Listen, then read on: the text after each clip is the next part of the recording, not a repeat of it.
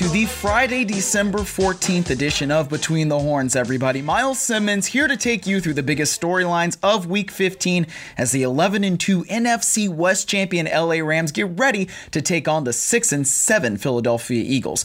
But let's start by going back a bit, because the Rams clearly did not play their best game against the Bears last week. And while there were plenty of elements in that game that could have gone better for Los Angeles, quarterback Jared Goff's play is certainly one of them.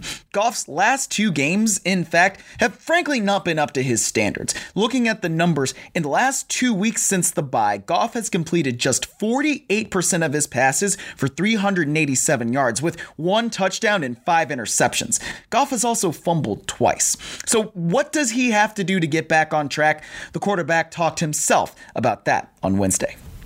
Yeah, there's a lot of things to work on, and, and that's pretty much weekly. And um, you know, and win, lose, or anything that would have happened on Sunday, we would have looked at it the same way and learn from it, and get better, and and, and find ways to improve, and, and look at things that we did well, and, and build on those. And that's no different with this game. And um, but yeah, we feel good, and uh, had a good day today, and are ready to get after the Eagles.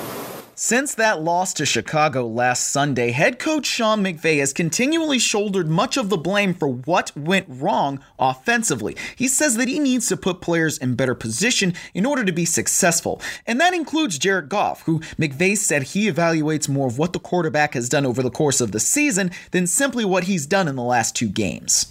You know, when you're really looking at it, you're looking at, okay, within the framework of some of these early down plays, all right, what led to us being productive or something that we can maybe do better? And some of these other situations, you know, really like the other night, all right, what's the best play right there? It's throwing it away because it's the only play because they gave you a dead play. And and that's something that we can learn from. But uh, we definitely approach it as each play is its own entity. Uh, when you look at the entirety of the thirteen games that we've played up to this point, that's why you don't let a few plays dictate what you determine, you know, the way he's played. He's done too many good things. So we look at the entirety of it, but but specific to that, you know, I think there's so many things involved in the quarterback position, Gary, that these guys have to do down in and down out, uh, that, you know, just to lump one game uh, in would, would not be fair to him and, and what he's done, you know, a really good job of this year. Despite the struggles, Goff's teammates like Robert Woods and Roger Saffold still have plenty of confidence in him. That's that's Jared. He's gonna work himself out of. But for me, uh, for me to tell him just just keep firing, keep keep being confident, keep staying poised in the pocket, and uh, just just keep your eyes uh, downfield. But he's still young. He's still young. I mean, it's I mean that's that's what it is. But uh, you know, his resilience and the way that he's been able to continue fighting through adversity just shows you that he's gonna be able to come out of it in a big way. It happened in a loss, but one notable element of last Sunday's victory was that wide receiver Robert Woods went over one thousand yards receiving. He posted about how notable that was in an Instagram post earlier this week, but he also addressed it further on Wednesday. Uh, it means a lot. Just uh, a lot of hard work put in. I mean, been been working at it my whole career, and uh, finally get an opportunity to reach it and make the plays, and, and still have some game left to in, increase on that thousand. Robert Woods has been one of the most consistent receivers in the league this season, recording at least sixty yards receiving in each game since week two. But perhaps more impressive has been his versatility. Since wide receiver Cooper Kupp was lost for the season with a torn A C L, Woods has stepped more into Kupp's role within the offense, working more as a slot receiver. Quarterback Jared Goff noted just how valuable Woods has been because of that position flexibility.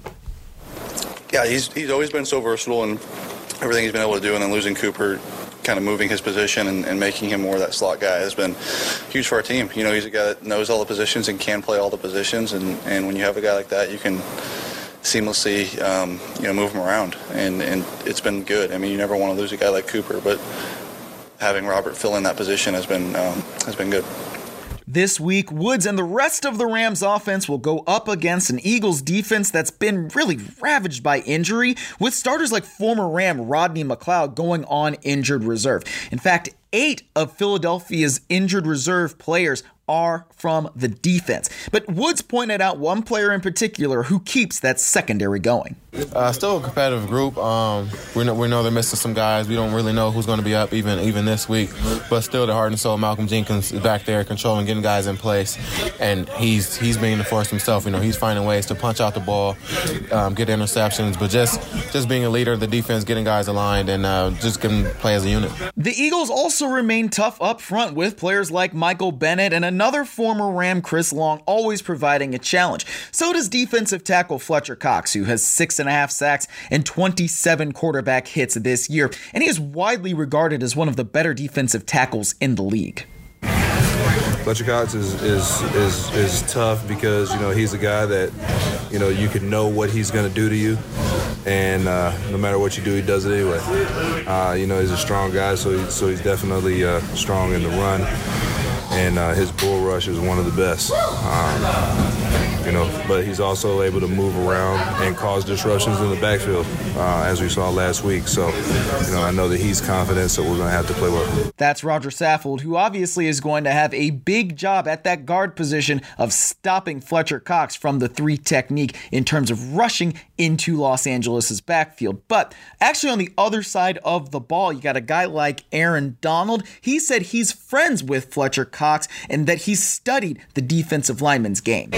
That's my man. You know, we always we talk a lot. You know, we communicate a lot. So, um, you know, I've been a fan of his for many years now. So I always watch him on film and things like that. So I'm just gonna go out there and do my job. You know, that's all I'm gonna do, and, and um, watch what he see, what he do. Hopefully, he don't do too much against us. But you know, I'm gonna be a fan watching him. So. On the other side, it's still fairly unclear as of Thursday night whether or not quarterback Carson Wentz will be available to play. Although, if you believe the reporting from N F L Network's Ian Rappaport or E S P N's Adam Schefter, it looks pretty unlikely that the third-year Q B out of North Dakota State will suit up on Sunday. And instead, it's probably going to be Super Bowl fifty-two M V P Nick Foles, who's going to be behind center.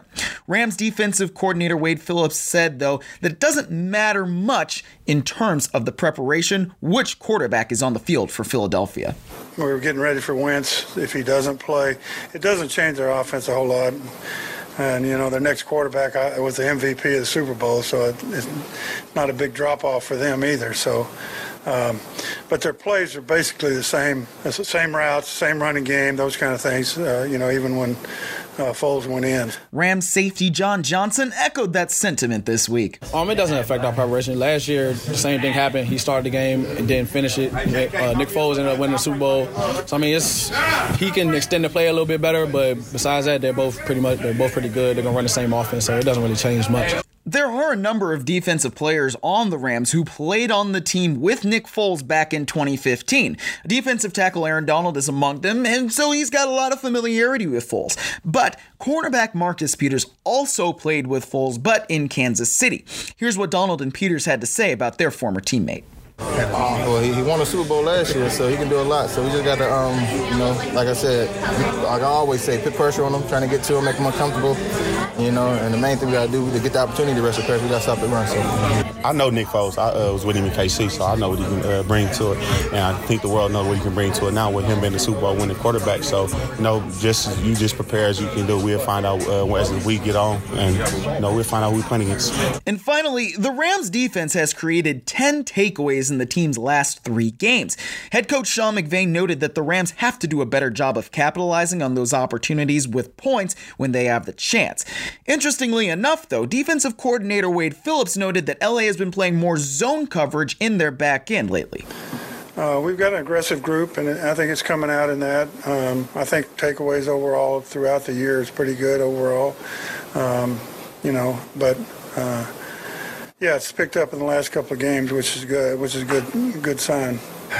I think our pass defense, you know, everybody knows, or I've told everybody, I guess I shouldn't have, but we've we've been playing a little more zone, and guys are seeing the ball better. And uh, I think that, you know, if you play man to man, if you play a lot of man to man, you don't get as many interceptions, but they don't get as many completions, you know. And that, that now the other side of it, if you play more zone, they're probably going to get more completions, but hopefully you get you get the tips and overthrows and interceptions, you know. Now you can do good in both, but but overall that's the way it works. So, and both of them are good in certain ways, certainly. Well, that will do it for this Friday, December fourteenth edition of Between the Horns. Thanks so much for listening. For all the latest news and updates on your twenty eighteen N F C West champion L A Rams, be sure to download the Rams mobile app. The Rams are back at the Coliseum for the first time since mid-November this week, taking on the Eagles on Sunday Night Football. If you can't make it out to the stadium, kickoff will be on N B C on television and on the radio on E S P N L A at five twenty Pacific. Have a great one, everybody.